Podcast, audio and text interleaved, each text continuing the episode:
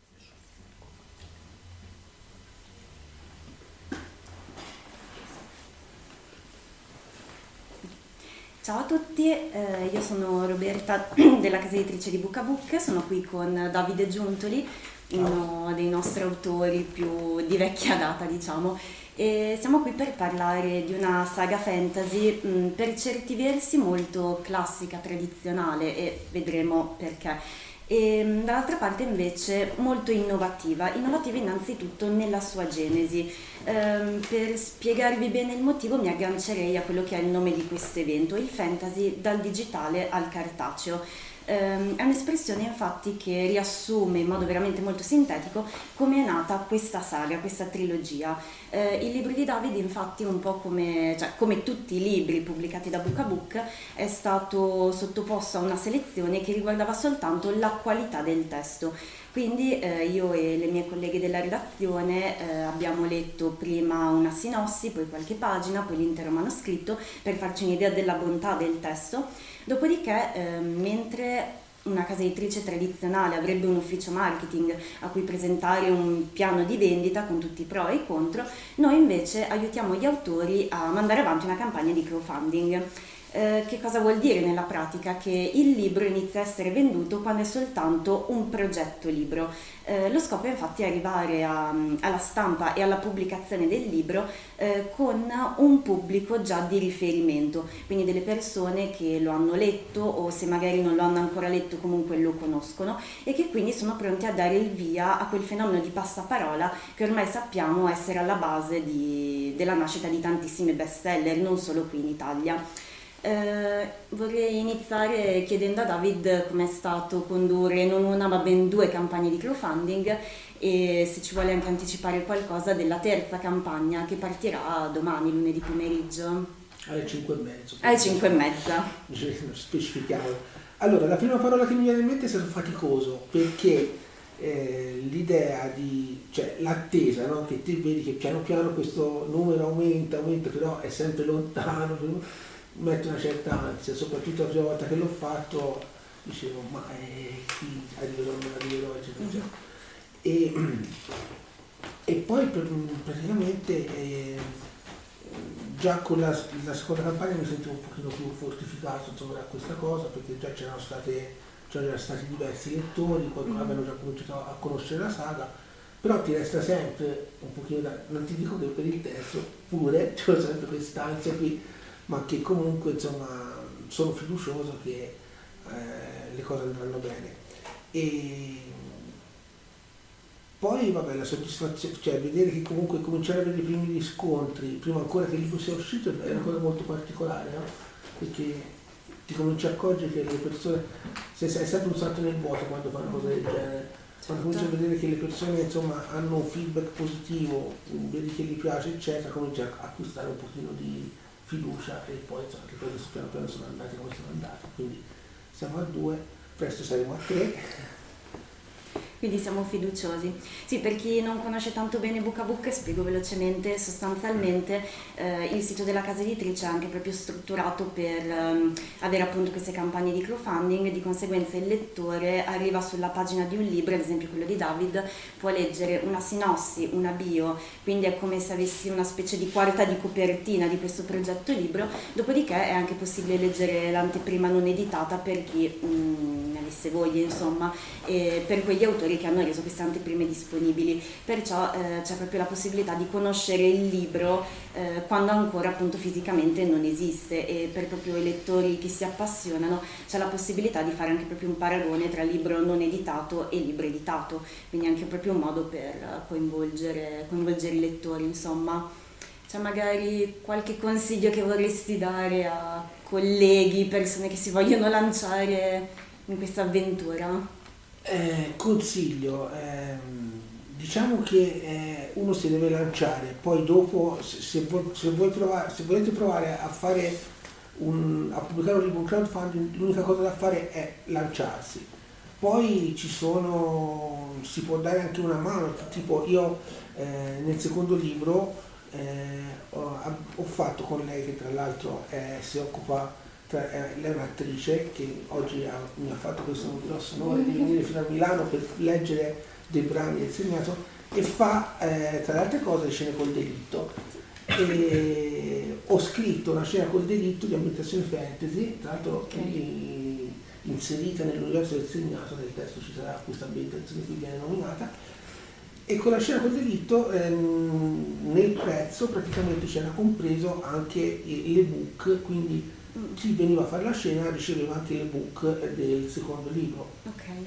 E quindi ecco, per esempio utilizzando delle strategie anche divertenti, impegnative, si può riuscire a fare arrivare a, diciamo, a dare una spinta ulteriore. Certo. Oltretutto c'è da dire che mh, anche se, non, se il libro non arrivasse a meta, ma ci deve arrivare assolutamente, chi lo ha acquistato, se si arriva a un certo numero di copie, se non sbaglio, comunque riceve il libro lo stesso, anche se sì. non si è rimaste a, al gol, no? Esatto, c'è un'edizione limitata, quindi comunque per coloro, coloro che hanno preordinato il libro riceverebbero appunto una copia, ehm, non magari editata, però viene fatta comunque una correzione bozze, una copertina, quindi comunque l'oggetto libro arriva a chi ha partecipato al progetto, insomma. Quindi ma noi puntiamo sul gol, quindi noi siamo ottimisti. Gol, questo era il gol, esatto. col botto però. Col botto. Beh, ci mancherebbe il terzo, quindi siamo fiduciosi. Sì, sì, siamo fiduciosissimi. Perfetto. Ok, io allora entrerei proprio nel vivo della storia, inizierei a parlare del romanzo e quindi da chi non partire se non da Caspar, il grande protagonista insomma di questa saga. Allora, Caspar è un personaggio che ha tre segni distintivi, diciamo. Innanzitutto due occhi azzurri che colpiscono immediatamente chi lo guarda, è proprio il primo dettaglio, uno dei primi dettagli che rimane impresso di quest'uomo. Secondo, i tatuaggi. A volte lo vediamo appunto a petto nudo e il suo corpo è coperto di tatuaggi. Eh, non sono però tatuaggi normali, tra virgolette, nel senso che quando una persona non lo guarda eh, di fronte, ma eh, come dice sempre David, con, un, con, la visione periferica, quindi magari disattento, butta l'occhio, eccetera, ha l'impressione che questi tatuaggi si stiano muovendo. Ovviamente il personaggio rimane un attimo turbato da questa cosa, dice ma no, cioè, cosa vuol dire, com'è possibile? E quindi ovviamente che cosa ci succede quando abbiamo queste visioni? Fissiamo immediatamente l'oggetto che ci ha un attimino turbato e eh, nel momento in cui i personaggi tornano a focalizzarsi su Caspar vedono che i tatuaggi sembrano al loro posto, sembra che sia mm, che vada tutto bene, insomma, che non ci sia niente di strano. E approfondire insomma anche questa mm-hmm. cosa, questo aspetto.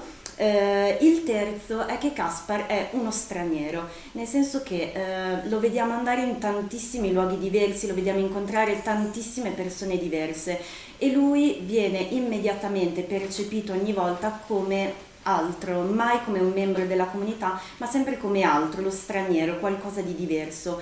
E questo ehm, getta anche sempre un certo scompiglio, perché le persone, anche quelle che col tempo imparano ad apprezzarlo, hanno sempre una prima impressione che è di, di allontanamento, di estraneità, non, non sono portate subito a fidarsi di lui, a guardarlo con amicizia, con simpatia. E a me, leggendo appunto le varie scene, ha ricordato alcuni personaggi fantasy, prima di tutto eh, l'uomo illustrato di Ray Bradbury, anche se ho scoperto parlando con David che lui non, non l'aveva letto e quindi non, non deriva appunto da quello. E quindi ti vorrei chiedere come è nato Caspar, chi lo ha ispirato, che cosa lo ha ispirato e anche come hai deciso di strutturare il personaggio che ci viene rivelato pian piano. Allora, la risposta è, sarà deludentissima, perché come è nato Caspar è nato in questo modo, è nato che io mi ero fatto un'idea mh, vaga ancora di una storia, di una storia ambientata appunto in un mondo fantasy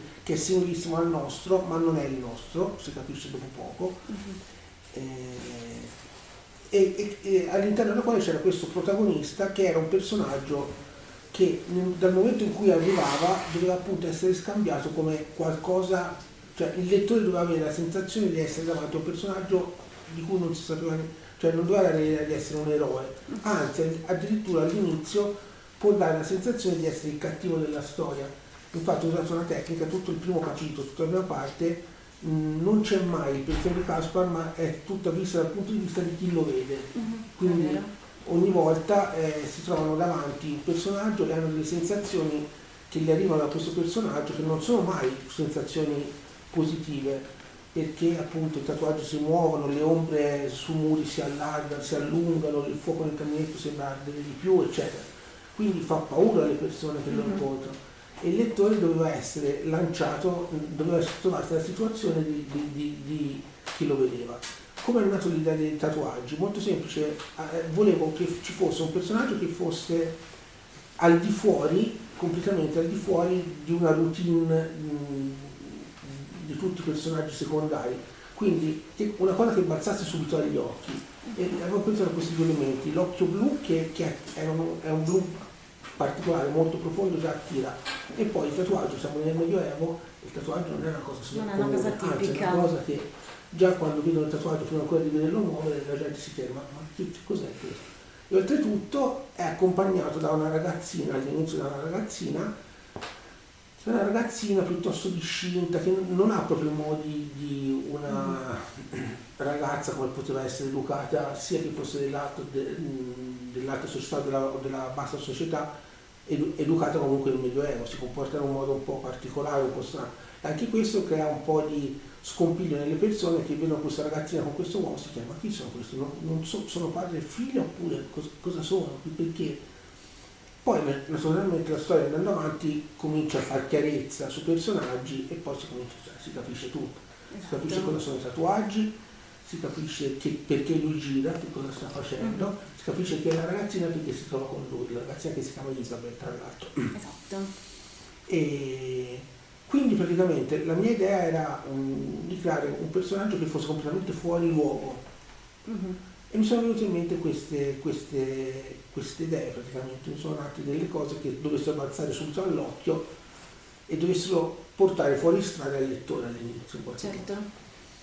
Eh, la genesi fondamentalmente è questa, poi nella storia eh, la storia è abbastanza complessa e, e, lì praticamente prende, lì mi sono ispirato a vari autori per quanto riguarda uh-huh. la storia, in primis a Lovecraft, io sono un amante di Lovecraft e tutte le creature che si vedono bene o male, ci sono molti demoni, ci sono molte creature orribili a vedersi, sono molto ispirate da, dalle creature che ha creato Lovecraft, tanto che i lettori di Lovecraft hanno riconosciuto bene o male le forme diciamo, mm-hmm. ricorrenti di Lovecraft.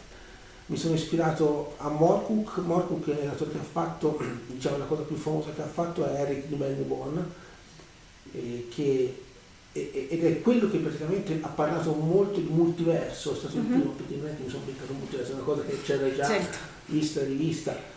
E, e quindi praticamente il, quando si parla di multiverso, come, come faceva Morcook, nel multiverso troviamo di tutto, troviamo una realtà che è simile a quella nella quale viene il protagonista e delle realtà che magari sono molto più avanzate, tanto che ci sono mh, un, navi volanti, come seconda, mm-hmm, esatto. che vengono da, da, altri universi, che in qualche modo però riescono a passare da un universo all'altro. E quindi praticamente poi cosa, qual era la storia? La storia era di dover fare, di, di trovare un avversario molto potente che fosse legato in qualche modo a una menzogna, una grossa menzogna che eh, aveva ingannato praticamente tutti, l'intera razza umana. Non entro proprio nei dettagli, non ci voglio entrare, però diciamo che c'è un, una grossa... Eh, c'è una cosa in cui credono moltissimi de, degli uomini che in realtà Caspar ha scoperto che è una menzogna. Che è una menzogna. Che è una menzogna. E, e Caspar vuole a fare in modo che questa menzogna, siccome è una menzogna pericolosa per, per, per tutta l'umanità, perché eh, più passa il tempo più diventa potente e più crea danni all'umanità in un certo modo, Caspar vuole trovare il modo di fermarla.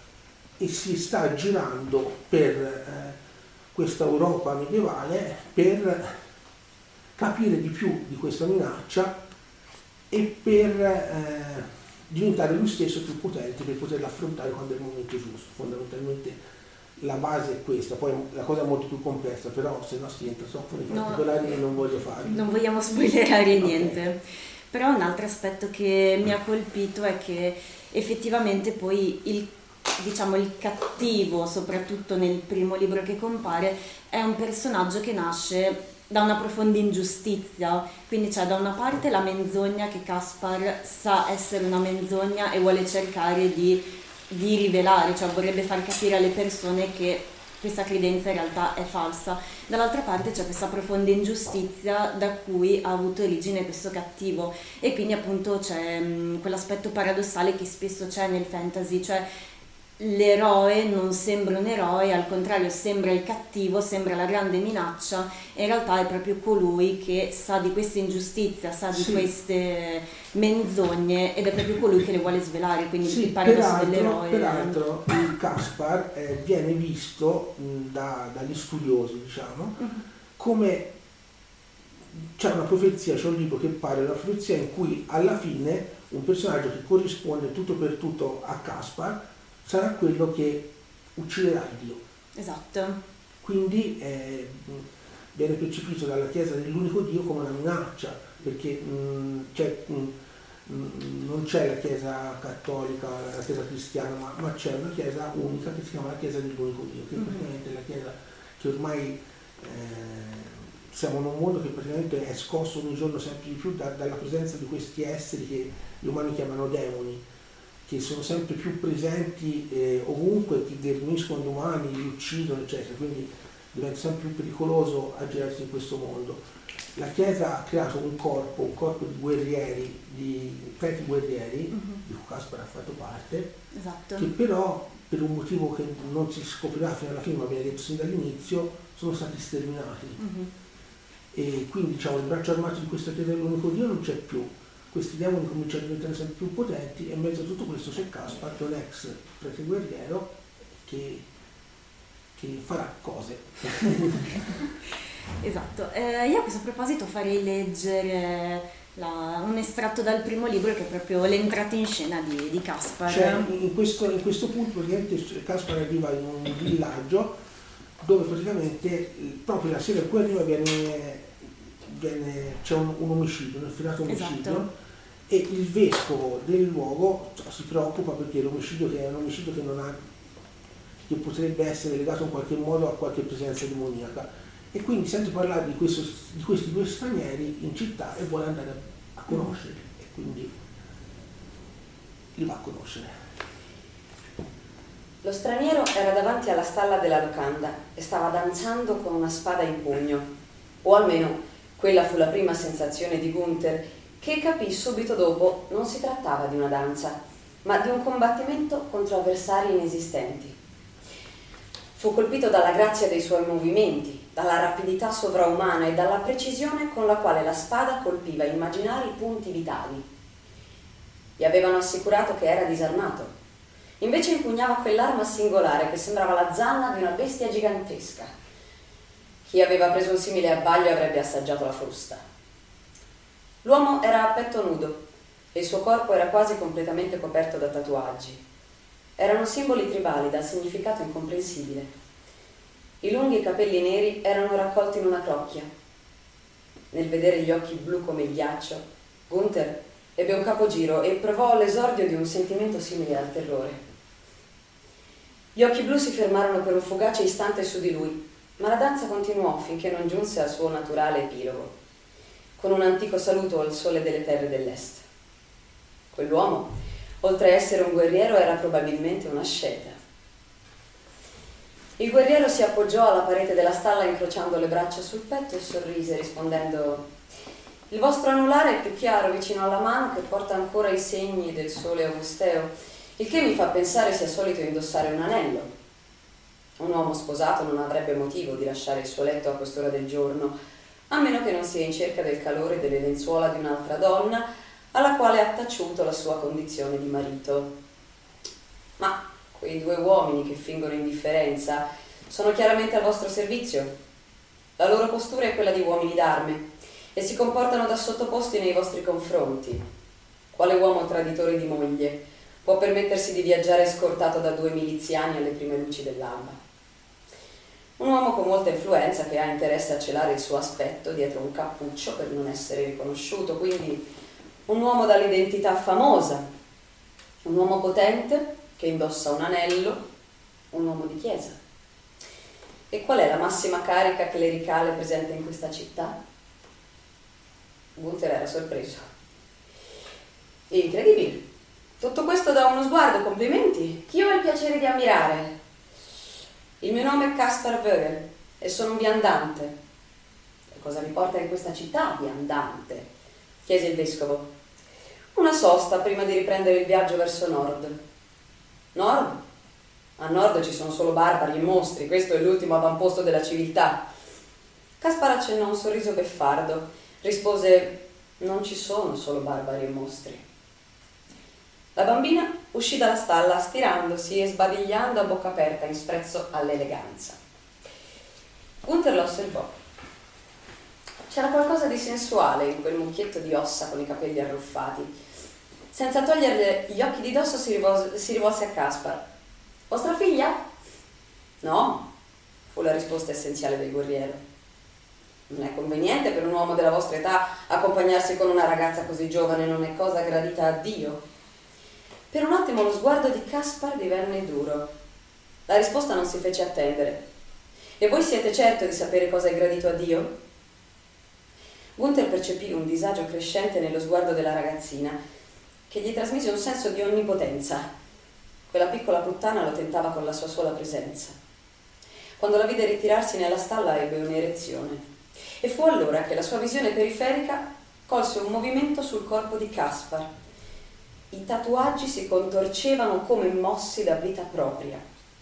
Riportò lo sguardo su di lui, indietreggiando, ma si accorse che era tutto in ordine. Le incisioni sulla pelle erano al loro posto, inquietanti, ma innocue. Ripensò alla domanda dell'uomo e rispose. La sua voce tradiva titubanza. Sono un rappresentante di Dio in terra, conosco ogni suo desiderio e la sua volontà. Conoscete Amaberga Graf? Dovrei conoscerla? Non, non saprei, ditemelo voi. Mai sentita nominare? Fu la risposta secca del guerriero. Già, Non è detto che abbiate mai sentito il suo nome, anche il serpente non conosce il nome del contadino che morde. Caspar avanzò di un passo verso il vescovo. I due soldati a cavallo si spinsero nella sua direzione, ma le bestie piantarono le zampe anteriori a terra rifiutandosi di procedere. In un attimo fu di fronte a Gunther con la mano aperta davanti al suo volto. Il vescovo strinse gli occhi temendo un attacco, ma Caspar si fermò con il palmo aperto a pochi centimetri da lui. La carne della mano si stirò e un simbolo di luce emerse dall'interno. Un marchio che Gunther riconobbe immediatamente lasciandosi scappare un'esclamazione. Krieger Priest! Quello non era un semplice viandante, né tantomeno un abile combattente.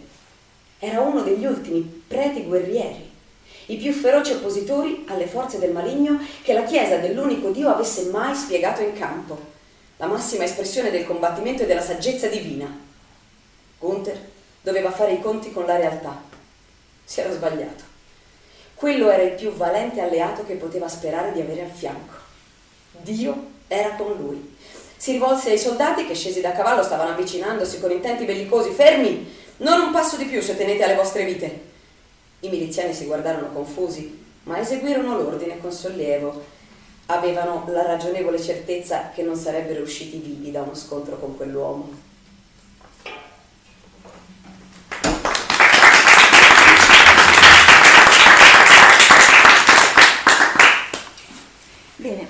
visto che l'hai introdotto precedentemente, io volevo spendere qualche parola sull'ambientazione sì. di, dell'intera saga.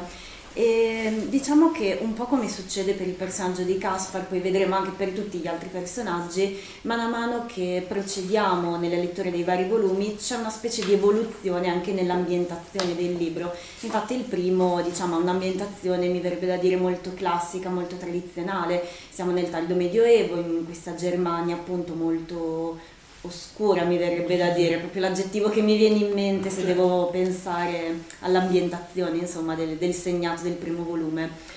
E invece andando avanti, procedendo con il secondo volume, vediamo che inizia un po' a presentarsi questo multiverso, quindi appunto vari, vari, vari livelli, vari universi appunto con oggetti che tra l'altro si possono spostare, alcuni soltanto a livello spaziale, altri invece a livello spazio-temporale e addirittura tu hai anticipato sui social, non faccio spoiler perché l'hai già detto tu, nel terzo compariranno addirittura i dinosauri.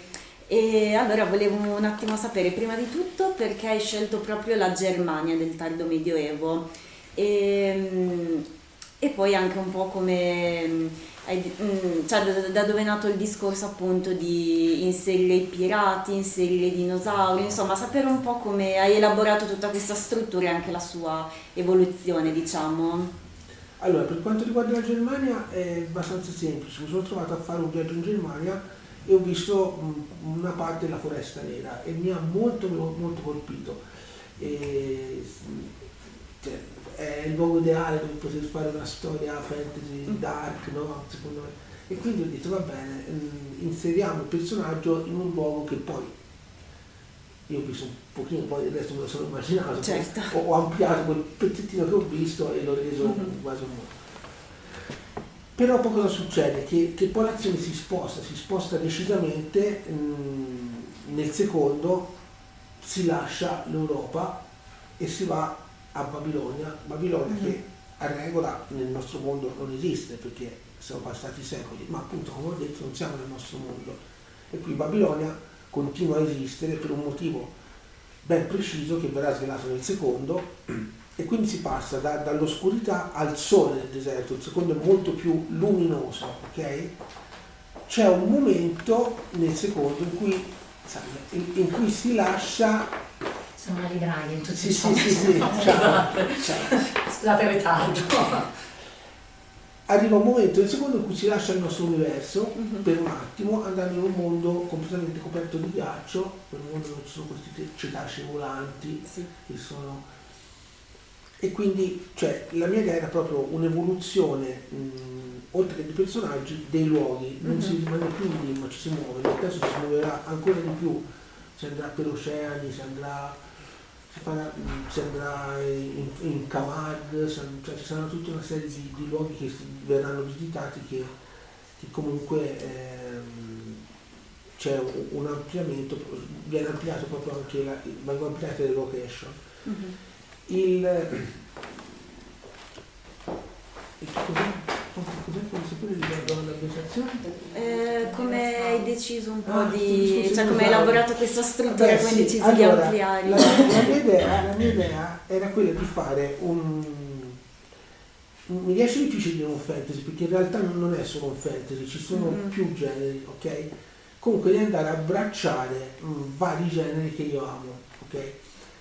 E il multiverso eh, ti dà molte, molte occasioni per abbracciare vari generi, tanto che nel secondo si può parlare quasi di un romanzo di fantascienza, mm, un po' fantasy, un po' di fantascienza, perché abbiamo questa nave, la Queen Chain, che è una nave, un vascello volante, un vascello pirata volante, che viene da un'altra dimensione, c'è un equipaggio di pirati che sono esseri che vengono da varie dimensioni, da molte dimensioni, quindi esseri di vario tipo. C'è un grigio, per dire, i famosi grigi, alieni Mhm. grigi, c'è una donna serpente, c'è- ci sono degli umani, ci sono, ci sono varie diciamo, razze diverse. E quindi praticamente mh, nel testo abbraccerò ancora di più il, il- il- il genere avventura. Nel testo ci sono proprio pirati, pirati veri che vanno all'arrembaggio, che, fanno, che vanno a cercare tesori e così via. Ci sono i dinosauri perché c'è uno dei personaggi arriverà a un'isola che è la classica isola dimenticata dal tempo dove Mhm. ci sono ancora dinosauri che... quindi ho abbracciato diciamo che il- il- il mio- le mie conoscenze fantastiche sono un pochino mh, state inserite in, in questa saga sin dall'inizio, di c'era sin dall'inizio Ok. io ho sviluppato la saga mh, avendo ben, ben preciso, ben presente in mente l'inizio, la fine Mhm. e una parte diciamo centrale, un'evoluzione, un punto in cui di svolta dei personaggi. Ok. ok? Poi il resto ehm, l'ho costruito mano a mano ehm, e, e l'ho fatto poi per ogni singolo volume la stessa cosa, è un po' un tipo di, di- di lavoro che faccio sempre Ok. cerco sempre di avere, perché prima di scrivere in questo modo, cominciavo a scrivere, poi mi perdevo in, in varie cose e, e perdevo anche la storia alla fine Mhm. molto spesso. Invece dandomi degli obiettivi, che siano obiettivi che comunque non siano mh, per forza eh, bloccanti, ma che comunque, meno male, un inizio, un punto di svolta e un punto finale, questo è proprio il mio modo di scrivere di sempre. E all'interno di, questo- di questi spazi ho delle idee che però possono cambiare, possono evolvere, posso togliere, Ok. aggiungere, posso- alcuni personaggi della Queen sono venuti in mi sono venuti in mente, per esempio, quando piano piano eh, avevo già iniziato a scrivere il secondo. Mhm. Ho detto, mi, sa- mi piacerebbe inserire un certo tipo di, di personaggio, allora praticamente l'ho aggiunto. E quindi questo qui è proprio un, un metodo che mi sto dando sempre quando scrivo qualche cosa di, di- di dare una struttura comunque alla storia e all'interno di questa struttura essere libero di, di muovermi un po', ma non troppo. Poi è chiaro se a un certo punto mi venisse in mente che quel finale lì non va più bene per la storia, sono convinto che magari potrei anche cambiare, però fino ad ora è sempre stato, sono sempre rientrato in questi range che mi sono dato. Ok, beh, qui allora scatta un'altra mia domanda, più da lettrice che da addetta ai lavori. Eh, ogni volta che leggo una, una trilogia o anche semplicemente una storia divisa in due volumi, mh, mi sorge sempre la domanda sul finale, cioè va bene, l'autore ovviamente quando inizia a scrivere il primo avrà un po' una struttura in mente, quindi avrà in mente un, cioè, un inizio e una fine.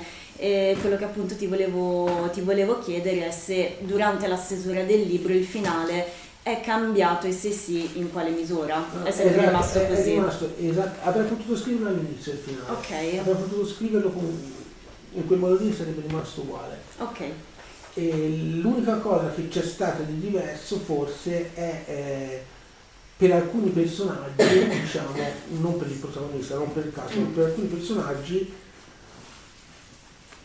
alcune cose sono, sono insomma non sono proprio come le avevo previste, Mhm, diciamo. ok. Ho deciso di chiudere la storia e quindi la storia viene chiusa, ma lasciare aperta la cioè ogni personaggio fa un ciclo, fa Mhm. un suo ciclo che termina alla fine della storia. Cioè, ognuno ha finito il suo percorso, o male. Però mi sono lasciato dei, dei piccoli spazi per chissà, un giorno, per fare qualche cosa magari, magari non necessariamente con tutti i personaggi, ma con qualche personaggio. Eccetera. Un piccolo spin-off uh, su un Sì, determinato personaggio esatto, magari. esatto, su, o su Perché uno no? più personaggi. Sì, sì, Mhm. questa cosa è possibile perché alcuni personaggi poi alla fine eh, c'è un finale che è, è chiuso ma allo stesso tempo lascia aperte alcune porte per qualche cosa di più di Mhm. diverso. Però sì, se mi chiedi se l'avevo pensato sin dall'inizio, l'avevo pensato sin dall'inizio proprio esattamente come poi finire. Ok. Eh, Sì, è una cosa che mi ha sempre incuriosito ogni volta che leggo un libro. Questo, questo però è, esempio è un mio modo, io conosco, cioè altri scrittori che conosco eh, vanno un pochino più a braccio, nel senso che si Mhm. lasciano un po' più portare dalla storia, Ok. che in realtà poi lo faccio anch'io, però allo stesso tempo porto anche un po' la storia dove voglio, Mhm. per cui insomma è un, è un, è un modo di, di scrivere che ho, ecco, che mi sono dato per, Mhm. per portare a termine qualcosa, se no finivo sempre, cominciavo delle cose e poi arrivavo a un certo punto mi toccava smettere perché non sapevo più dove andare a parare. Eh, ci, vuole un metodo di lavoro in Sì, qualche modo. Certo. Sì, sì, assolutamente. Eh, Beh, in effetti anche diciamo i personaggi, prima abbiamo parlato di Caspar, però comunque ehm, è un personaggio molto ricco, molto affascinante, ma è circondato da una serie di personaggi che sono altrettanto ricchi e altrettanto affascinanti. Infatti un aspetto che mi ha colpito molto, soprattutto leggendo anche il secondo volume, è che eh, non ci sono mai dei personaggi piatti, troppo stereotipati. Ehm, mi viene da fare un esempio, c'è... mm, eh, mi ricordo più il nome, vabbè, c'è un Cornelius, bravissimo, Cornelius che all'inizio sembra semplicemente un cattivo, cioè sembra so perché ne abbiamo proprio... parlato Ne abbiamo parlato prima. Sembra proprio il cattivo di turno con cui Caspar ha un piccolo scontro e quindi dici va bene, ok, questo è un po' il cattivello di turno, va bene. E poi invece lo ritrovi nel secondo volume che non dico che cambia completamente perché non, non sarebbe neanche coerente, no. però c'è un- proprio un'evoluzione e insomma mh, la lettura anche proprio dei volumi successivi ti porta a rivalutare determinati personaggi. Sì, esatto. Cioè, allora, mh, nel caso specifico eh, è un personaggio che già alla fine del primo si comincia a intuire, quando Isabella arriva a lui, Sì. si comincia a intuire che forse non è proprio cattivo come sembra, più che altro è un personaggio che lui difende le sue cose e quindi se qualcuno Certo. gli va a dar fastidio reagisce in maniera insomma non proprio amichevole. Il suo servitore, per esempio, Caruman il Gobbo, Mhm. il personaggio di questo mercante, perché sta parlando del personaggio di cui parla lei è un mercante, tra l'altro un mercante capace di spostarsi nelle dimensioni grazie a, un- a una tenda misteriosa che nel terzo si capisce benissimo quali sono le origini di questa Mhm. tenda. E è un personaggio che nel primo viene inserito come personaggio negativo, perché non c'ha Mhm, tratti sì. positivi nel primo, appare pochissimo e, e con dei tratti proprio... Cioè, la mia idea nel primo è questo è un personaggio spregevole che deve dare l'idea di essere spregevole. Di fatto è un- è uno dei protagonisti, perché nel secondo accade una cosa, insomma, c'è un'evoluzione, nel terzo l'evoluzione va oltre fino a diventare davvero uno dei protagonisti, ma protagonisti non secondari, proprio a livello quasi di Caspar. Sì, sì, diventa proprio uno degli eroi portanti della Esatto. storia, sì, sì. Infatti è proprio un aspetto veramente molto bello del libro che appunto ogni personaggio ha una storia particolare dietro di sé. A me è venuto in mente, appunto, leggendo le tue pagine, ehm, alcune lezioni ancora dell'università, della triennale. Eh, un mio professore, citando Virginia Woolf, parlava delle caverne dei personaggi, cioè eh, vengono, imes- eh, vengono messi in scena dei personaggi che compiono delle azioni molto quotidiane e quindi magari anche banali nella loro quotidianità. Eppure dietro di loro c'è proprio un mondo e mm, pian piano il lettore andando avanti appunto nella, nella lettura dei libri scopre questo mondo e quindi una ricchezza dietro ogni personaggio che è, è inestimabile.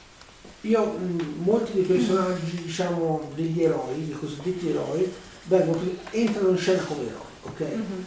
Poi però io cerco di fare una destrutturazione del personaggio. Se sono arrivati fino a lì c'è un motivo e sono passati sicuramente da qualche cosa che gli ha fatto fare un percorso che li ha fatti arrivare lì. E sicuramente quella non è la fine del percorso, tanto infatti tutti loro si troveranno a dover affrontare a un certo punto forse il nemico peggiore che lo- sono loro stessi. Tutti, Certo. tutti si troveranno, soprattutto nel terzo, ma già qualcuno comincia nel secondo, si troveranno davanti a, a delle situazioni in cui quello che finora hanno fatto, eccetera, comincia a diventare o troppo stretto, oppure se lo sentono che forse non è proprio quello che loro avrebbero voluto dalla vita, ma gli eventi li, li hanno portati fino a lì, allora si mettono in discussione, perché secondo me ecco, il, il personaggio non deve essere un personaggio, eh, cioè io ho attinto a piene mani da, da altri universi, mm-hmm. da altri scrittori, però i personaggi devono essere personaggi che non devono essere stereotipati, cioè affinché il lettore possa comunque in qualche modo entrare in sintonia col personaggio, mm-hmm. anche se si parla di una saga fantasy, il personaggio in qualche certo. modo ci si deve trovare in qualche modo a simpatizzare e magari a sentirsi come alcuni dei personaggi. Mm-hmm. E quindi ho cercato il più possibile di creare proprio una mappa di ogni personaggio in cui eh, ho, ho, descritto in questa mappa, prima ancora di farlo leggere al lettore, chi erano, mm-hmm. che cosa erano portati a essere quello e qua, che cosa vogliono ottenere e, cosa, e quali sono gli ostacoli che si troveranno loro, sul loro cammino. Certo. E qui non si parla di ostacoli mostri nemici, ma proprio ostacoli dal punto di vista proprio de, de, della costruzione mentale loro, eccetera, de, della loro evoluzione come mm-hmm. Sì, sì, infatti cioè, li percepisci anche se sono il gobbo oppure il mercante, personaggi che a prima vista, a prima vista appaiono poco realistici perché ovviamente fanno parte di un universo fantasy, quindi cioè, non possono essere il nostro vicino di casa, il nostro amico, però dall'altra parte li percepisci come dei personaggi reali perché hanno proprio delle, adesso non voglio dire delle turbe psicologiche, però qualcuno sì, qualcuno sì, qualcuno sì decisamente. E, e, infatti tra l'altro mi avevi indicato un estratto da, da leggere con questa crisi affrontata da, da due personaggi. Questo qui è un estratto, è uno, un estratto del terzo. Del terzo. Quindi,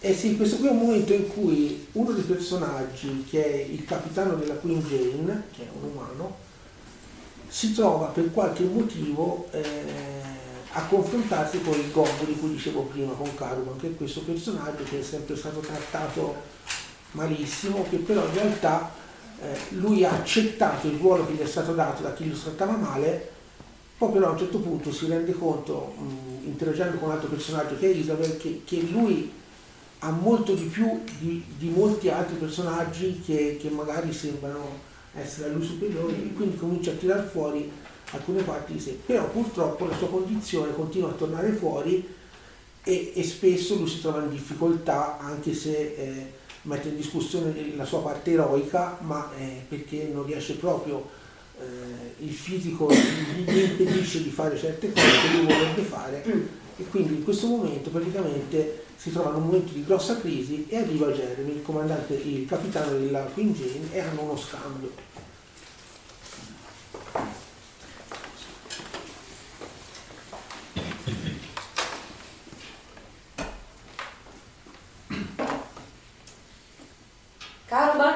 Si era lasciato completamente andare. Aveva smesso di lavarsi e passava il tempo a bere e a vomitare. Neanche Isabel riusciva a farlo desistere dal suo autolesionismo. Un pomeriggio assolato, mentre il gobbo guardava in fondo il fondo dell'ennesima bottiglia di rum ormai vuota, l'ombra proiettata da Jeremy lo coprì e la voce del capitano lo scosse dal torpore alcolico. Il capitano si portava dietro uno strano oggetto metallico piuttosto ingombrante. Mi ricordo di te. Sei quello che ha messo in scacco Bentora, che ha salvato Droz lanciandosi nel vuoto. Ricordo di allora di averti visto spiccare il volo. Caroba puzzava di alcol e di sudore. Fissò Jeremy stupito dalle sue parole e dal fatto che il capitano stesse dedicandogli del tempo. Rispose con la voce impastata per quanto possa essere servito quel che ho fatto, Droz è morto poco dopo e vi faccio presente, capitano, che il mio non era un volo, ma un pessimo salto finito con una caduta nel vuoto. A volte un punto di vista diverso può ridisegnare la realtà. Vi ringrazio, capitano, ma se non fosse stato per Droz, anche in quel caso sarei morto. Ma non è accaduto? E adesso sei qui, vivo e vegeto. Oddio, a guardarti e annusarti non si ha proprio l'impressione che tu sia vegeto, ma, ma vivo lo sei. Quindi è il momento che tu ti alzi, tu alzi quel culo flaccido e quella gobba antiestetica e cominci il tuo viaggio dell'eroe. Carovan si sentì profondamente offeso. Gobba antiestetica? Vi hanno mai detto che siete un, un, un motivatore nato? Vuoi forse negare l'evidenza? Fallo e quella gobba diventerà il peso che ti impedirà di compiere anche la più semplice delle imprese. Accetta, facci i conti impara a essere più della tua disabilità. Questa prospettiva cambiava molto le cose, ma non tutte. Parlate bene voi, che non avete un fardello come questo da portarmi dietro. Questa gobba mi impedisce di fare la maggior parte delle cose che vorrei, ma non ti impedirà di volare. Eh? Jeremy sollevò in alto l'oggetto che si era portato dietro. Questo jetpack è stato modificato da Leto per adattarsi perfettamente alla tua conformazione fisica. È tempo di gettarsi alle spalle lo spirito della bottiglia ed elevare quello interiore. E quando dico elevare, intendo proprio elevare. E sollevò il dito verso l'alto a indicare il cielo. Jeremy aveva aiutato Caruban a infilarsi il jetpack dopo avergli spiegato il funzionamento. Era molto preoccupato per la sua incolumità, ma cercò di essere ottimista.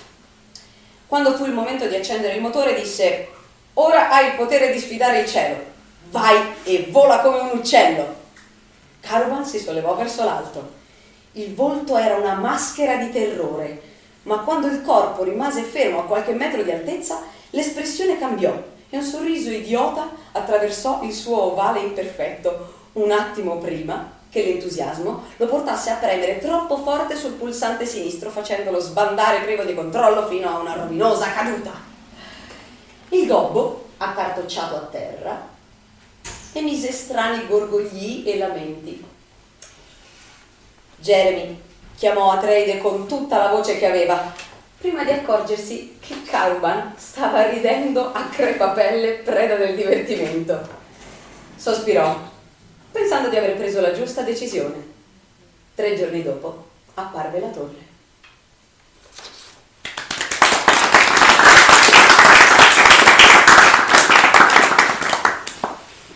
Ok, io spenderei qualche altra parola su uno dei personaggi, diciamo, principali, che sarebbe Isabel, ovviamente da, da donna. Certo. Isabel, beh, all'inizio ci viene presentata quasi come una bambina che appunto ha questo atteggiamento un po' provocante come può farlo comunque una bambina, cioè con, un- comunque con un'innocenza tipica appunto dell'infanzia direi. E poi è un personaggio che mh, un po' come tutti avrà una sua evoluzione, cioè un po' come i protagonisti di certi fantasy, ad esempio il leone, la strega e l'armadio, è un personaggio che vediamo all'inizio essere appunto bambina e poi pian piano subire un'evoluzione completa, almeno nel secondo la vediamo diventare una ragazza, un adolescente, poi immagino nel terzo vedremo ulteriori, Tutti i giorni, sì. una serie di evoluzioni, esatto, Una serie di evoluzioni, una in particolare, e Isabel prenderà sempre più coscienza di, di- di essere qualcosa di più di quello che all'inizio credeva. Mhm. Perché Isabel è, una- è un personaggio, come dice lei, che ehm, è un po' una bambina all'inizio, ma allo stesso tempo ha, ha degli atteggiamenti che ricordano in maniera molto molto precisa quelli di un gatto. Mhm. E poi si di un felino comunque. E si capirà che non è umana assolutamente, ma che ha questa capacità di mutare, di mutare in, in un felino, una tigre denti a sciabola, quindi non un, un, un gatto come potrebbe sembrare all'inizio. Però, e questo quindi potrebbe far pensare che lei sia una mutaforma qualsiasi, però a un certo punto capirà che è molto di più di questo, coscienza, comincerà a prendere coscienza di sé, capirà di essere parte di qualcosa di più grosso e si recherà a cercare questa cosa più grossa, aiutato da altri, altri personaggi. E da lì praticamente la sua evoluzione, che già comunque era cominciata nel primo libro, era già cominciata perché passa da essere una ragazzina a essere una, una- una ragazza, quasi una donna Mhm. praticamente, si evolve ulteriormente fino a prendere coscienza di essere lei un personaggio che può fare davvero la differenza nella- nello scontro finale per le sorti del multiverso, perché ehm, il cattivo in questione sta diventando così potente che si, sta mettendo a rischio l'intero continuum dell'universo, di tutto il multiverso. E lei scoprirà di avere un ruolo che va al di là di quello che lei pensava e lei però non è che così convinta di, di volerlo fare perché capisce anche che si troverà in una situazione particolare in quel momento, capisce che se, se dovesse in qualche modo mettere a rischio la sua vita, metterebbe a rischio la sua vita non solo per se stessa ma anche per mm-hmm. altre persone a cui tiene moltissimo. Certo. E quindi eh, è comunque lei è il personaggio che durante tutta la saga è quella che chiunque si confronta con lei a un certo punto ha una specie di, di epifania. Mm-hmm.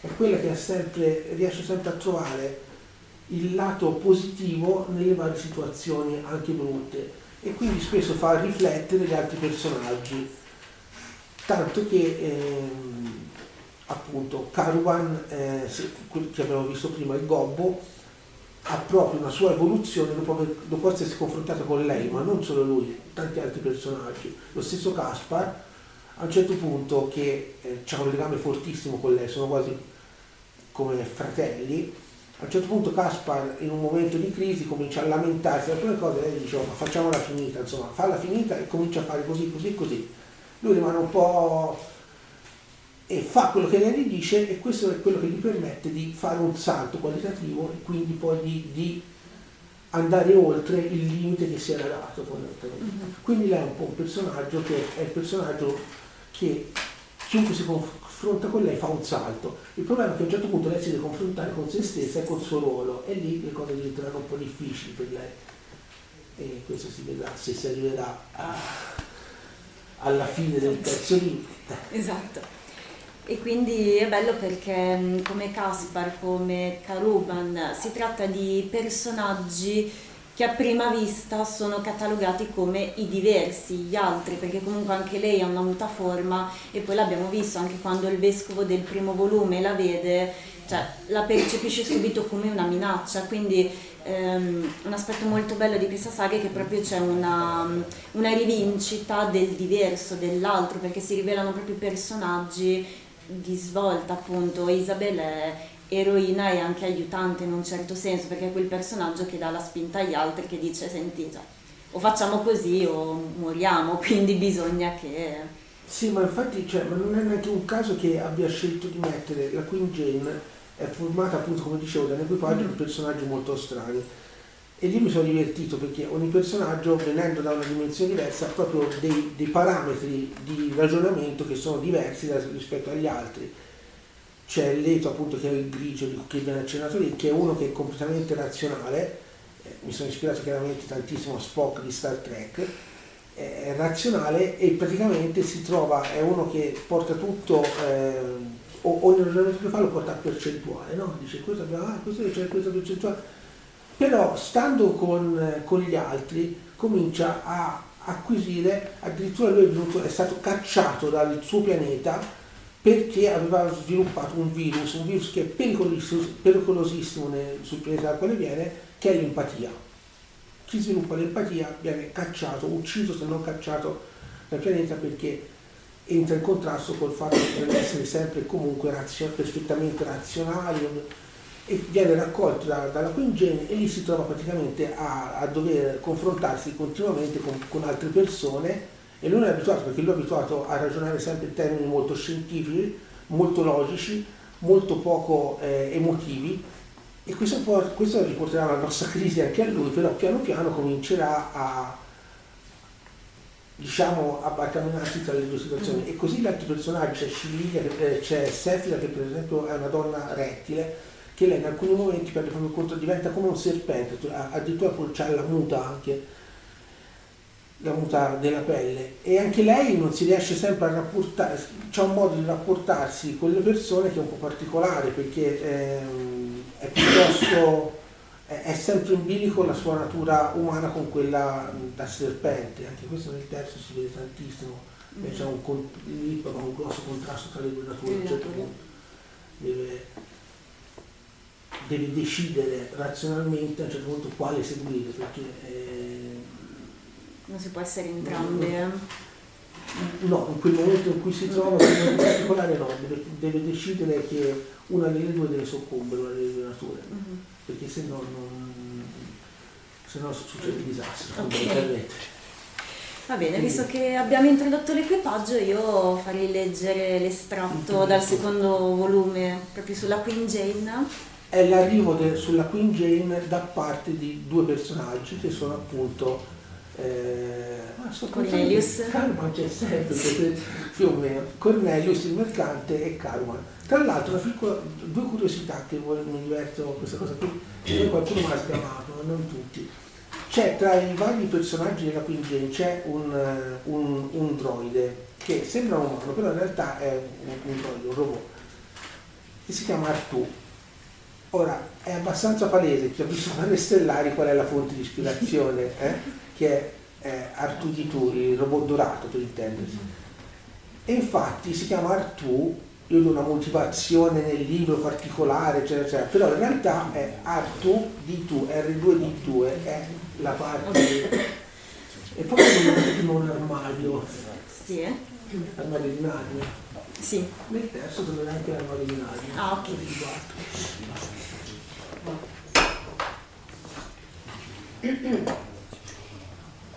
L'interno della nave volante ebbe un effetto ipnotico su Caruban e Cornelius le luci che si accendevano, il boato dei motori, la consapevolezza di stare solcando il cielo erano cose a cui non erano preparati. Droz era ai comandi e manovrava come se fosse la cosa più naturale del mondo. Una voce metallica chiese quanti ospiti fossero a bordo. Droz rispose, parlando al pannello che aveva posto la domanda. Due ospiti. Conoscono Kelly. Ripeto, conoscono Kelly, ma parleranno solo una volta a bordo. Un'imprecazione giunse dal pannello. Un portello si sollevò nel lato destro della Queen Jane, mostrando un interno metallico celato dal, di, dal legno di rivestimento. Gli spazi all'interno della navetta erano stretti e lasciavano poco spazio al movimento dei passeggeri. Non appena atterrati nel ventre del veliero, il portello si chiuse, lasciandoli al buio solo per un momento. Luci bianche illuminarono l'ambiente il portello posteriore della navetta si aprì, permettendo loro di scendere.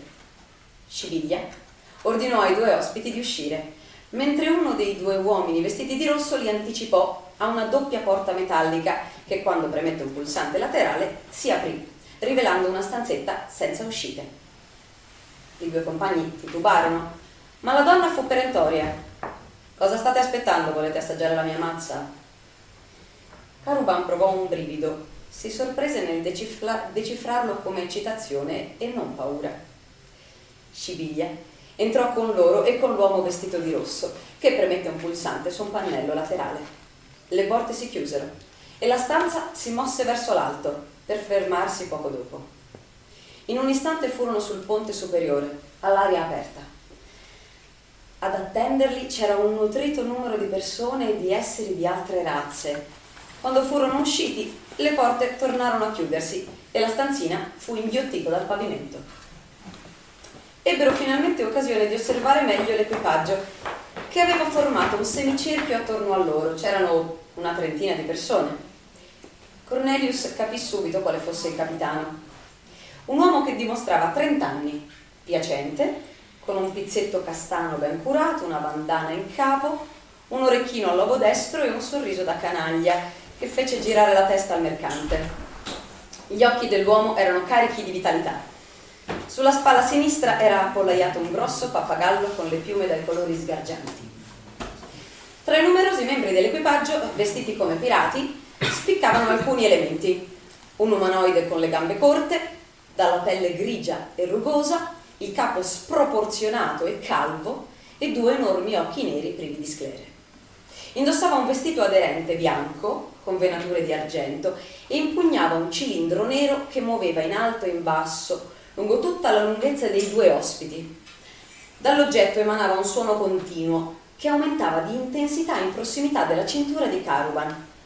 Il nano dalla testa abnorme disse L'umano con gravi deformità indossa una lama. Il tono era calmo e freddo. Il capitano allungò la mano aperta verso Caruban, che consegnò il pugnale ricevendo in cambio una sua risposta. Siamo partiti con il piede giusto, signori. La gentilezza che mostrerete verrà ripagata per intero. Una donna spiccava in avvenenza sulle altre dell'equipaggio.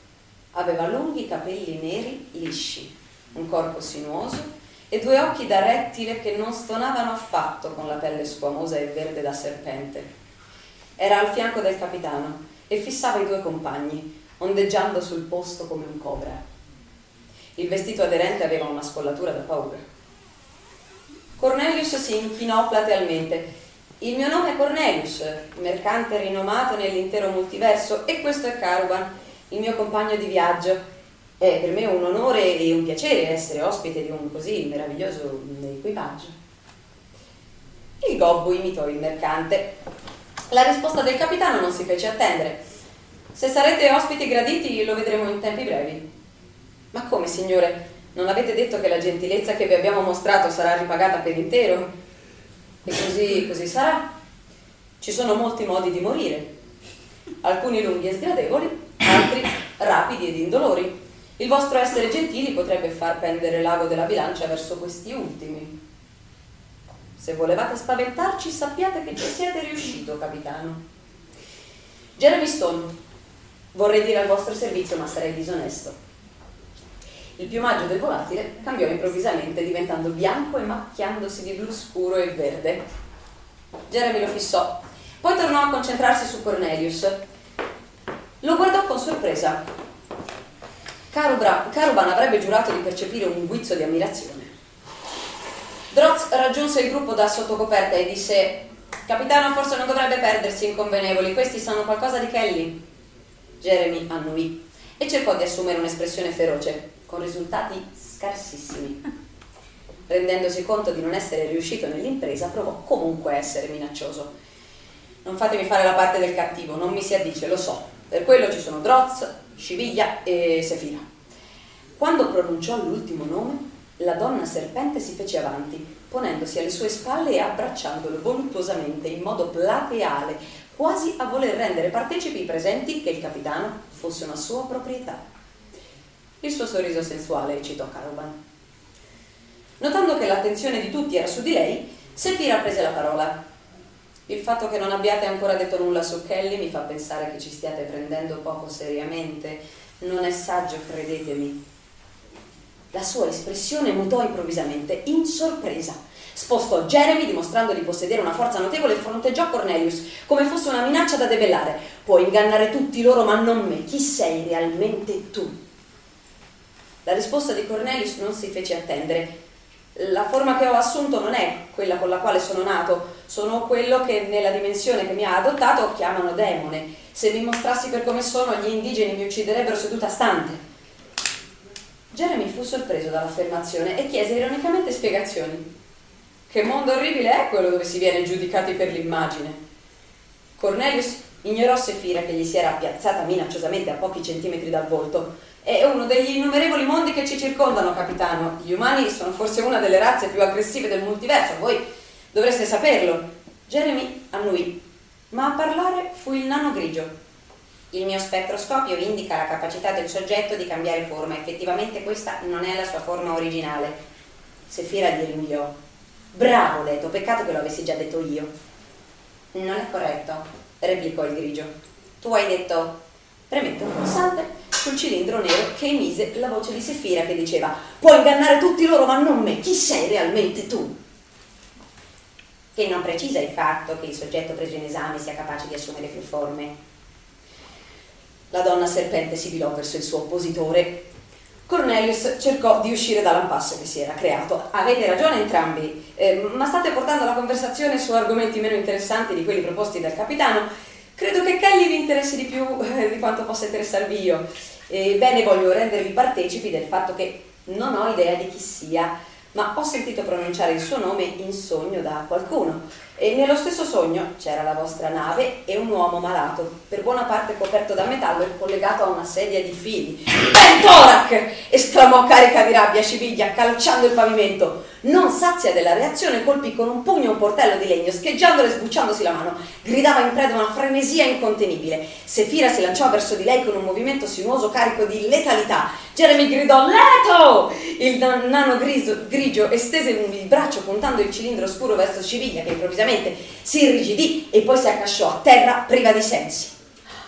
Sefira si girò di scatto verso il capitano, era furiosa, non c'era bisogno di far intervenire il grigio, potevo fermarla io.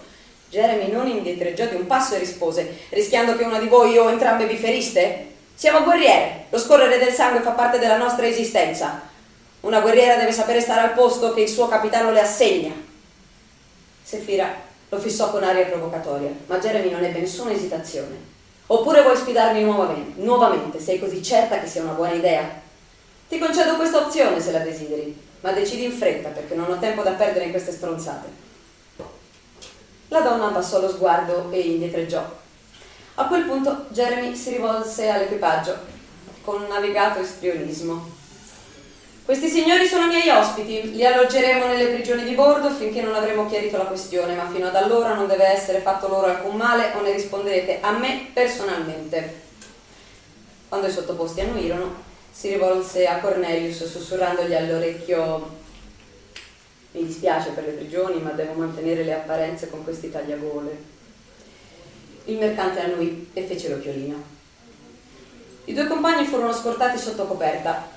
Tutti gli sguardi erano puntati su di loro, tanto che nessuno parve accorger, accorgersi della figura che furtivamente si era issata dalla poppa della Queen Jane, andando a nascondersi sotto una scialuppa di salvataggio coperta da un telo. Solo Sefira, che si era già ripresa, ebbe un fremito e si guardò alle spalle per un attimo.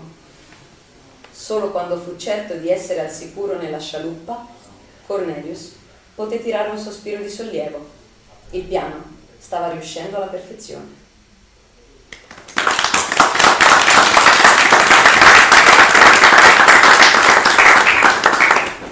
Bene, se c'è qualche domanda dal pubblico,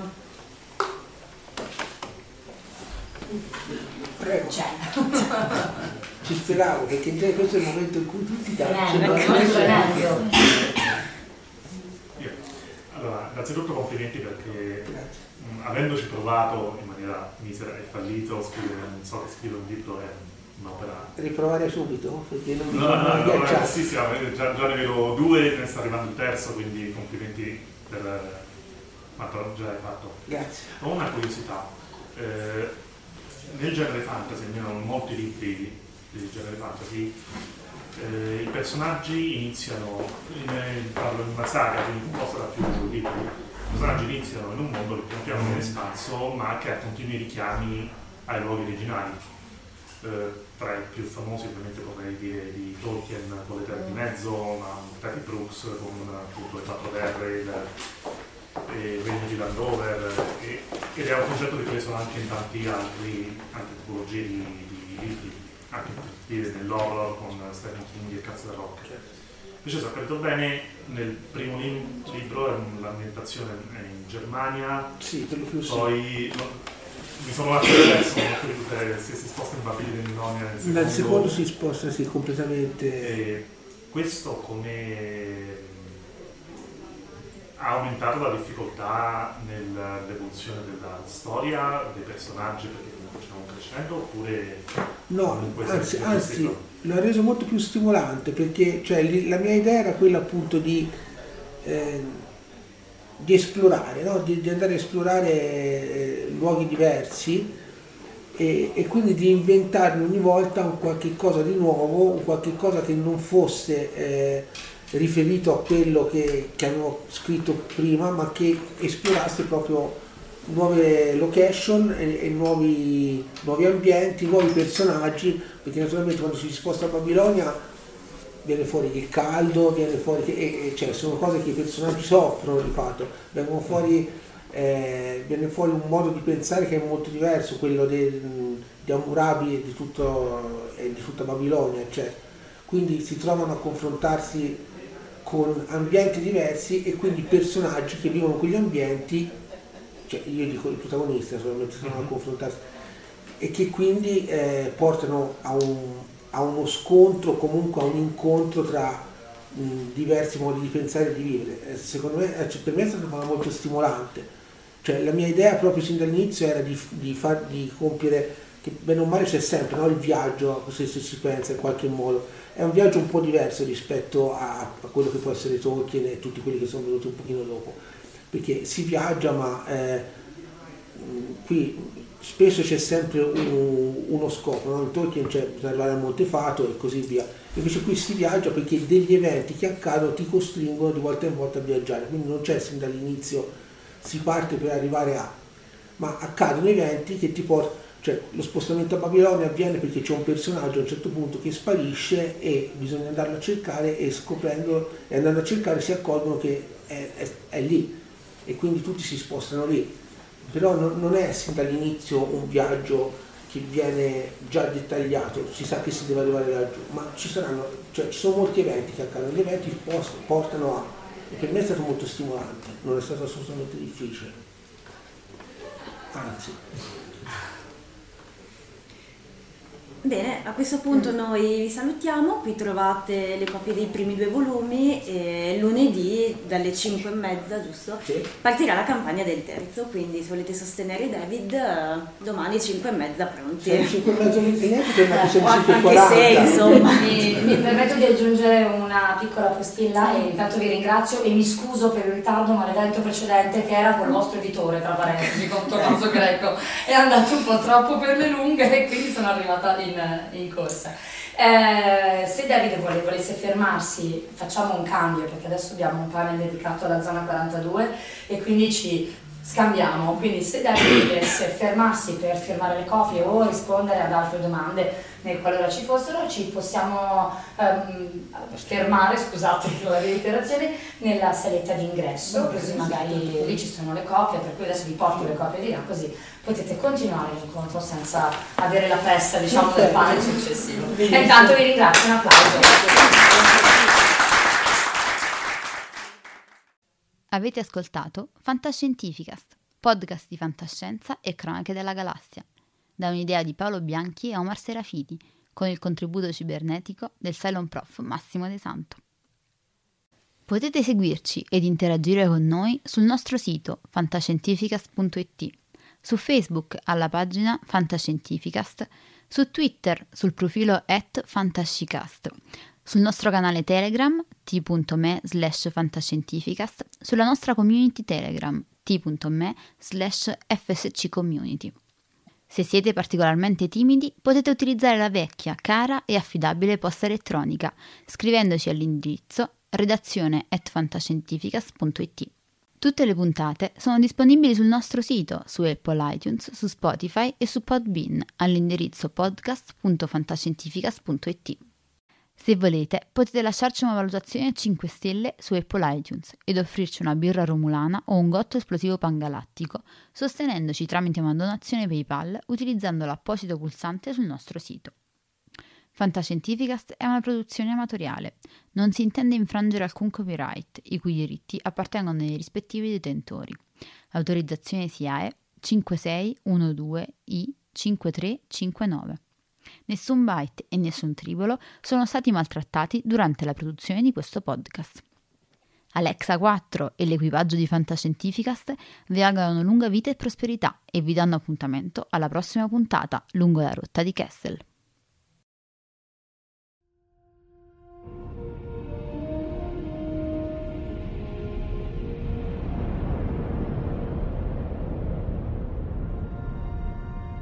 Certo che hanno una gran bella nave. E hanno un capitano ancora più grande. Allora è finita a quanto pare. Io dico che sarebbe il caso che ci muovessimo anche noi. Capitano, ho appena ricevuto un ordine dal comando. Dobbiamo tornare alla base immediatamente. Cambiano equipaggio.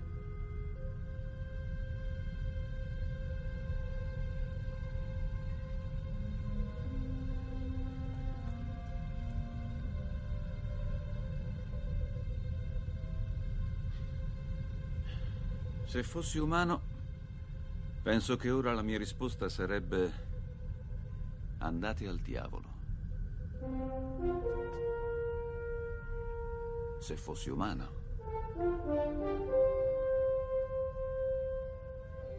Che rotta, capitano.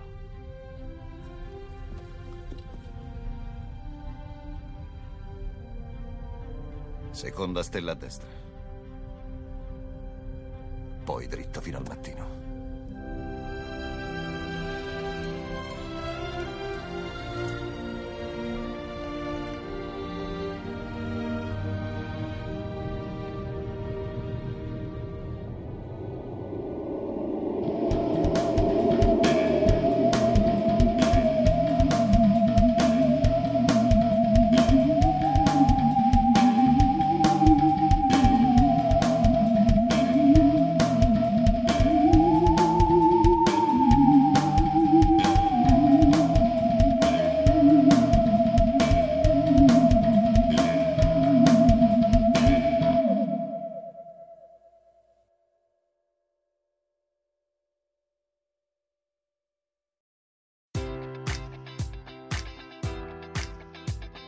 Enjoy all your favorite sports like never before at BetMGM. Sign up using code Buckeye and receive up to $1,500 back in bonus bets if you don't win your first bet. When you register with BetMGM, you'll get instant access to a variety of parlay selection features, live betting options, and the best daily promotions in the business. And with BetMGM at your fingertips, every play and every game matters more than ever. Place your money line prop, or parlay bets with the king of sportsbooks today. Sign up using code Buckeye and receive up to $1,500 back in bonus bets if you don't win your first bet.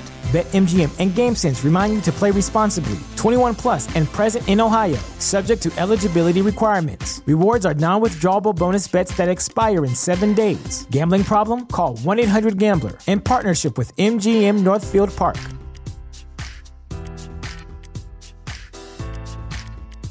Support for this podcast and the following message come from Corient. Corient provides wealth management services centered around you. They focus on exceeding your expectations and simplifying your life. Corient has been helping high achievers just like you enjoy their lives more fully, preserve their wealth, and provide for the people, causes, and communities they care about. As one of the largest integrated fee only registered investment advisors in the U.S., Corient has deeply experienced teams in 23 strategic locations. Corient has extensive knowledge spanning the full spectrum of planning, investing, lending, and money management disciplines. Leverage Corient's exclusive network of experts to craft custom solutions designed to help you reach your financial goals, no matter how complex they may be. Real wealth requires real solutions. For more information, connect with a wealth advisor today at corient.com. That's C O R I E N T.com. Corient.com.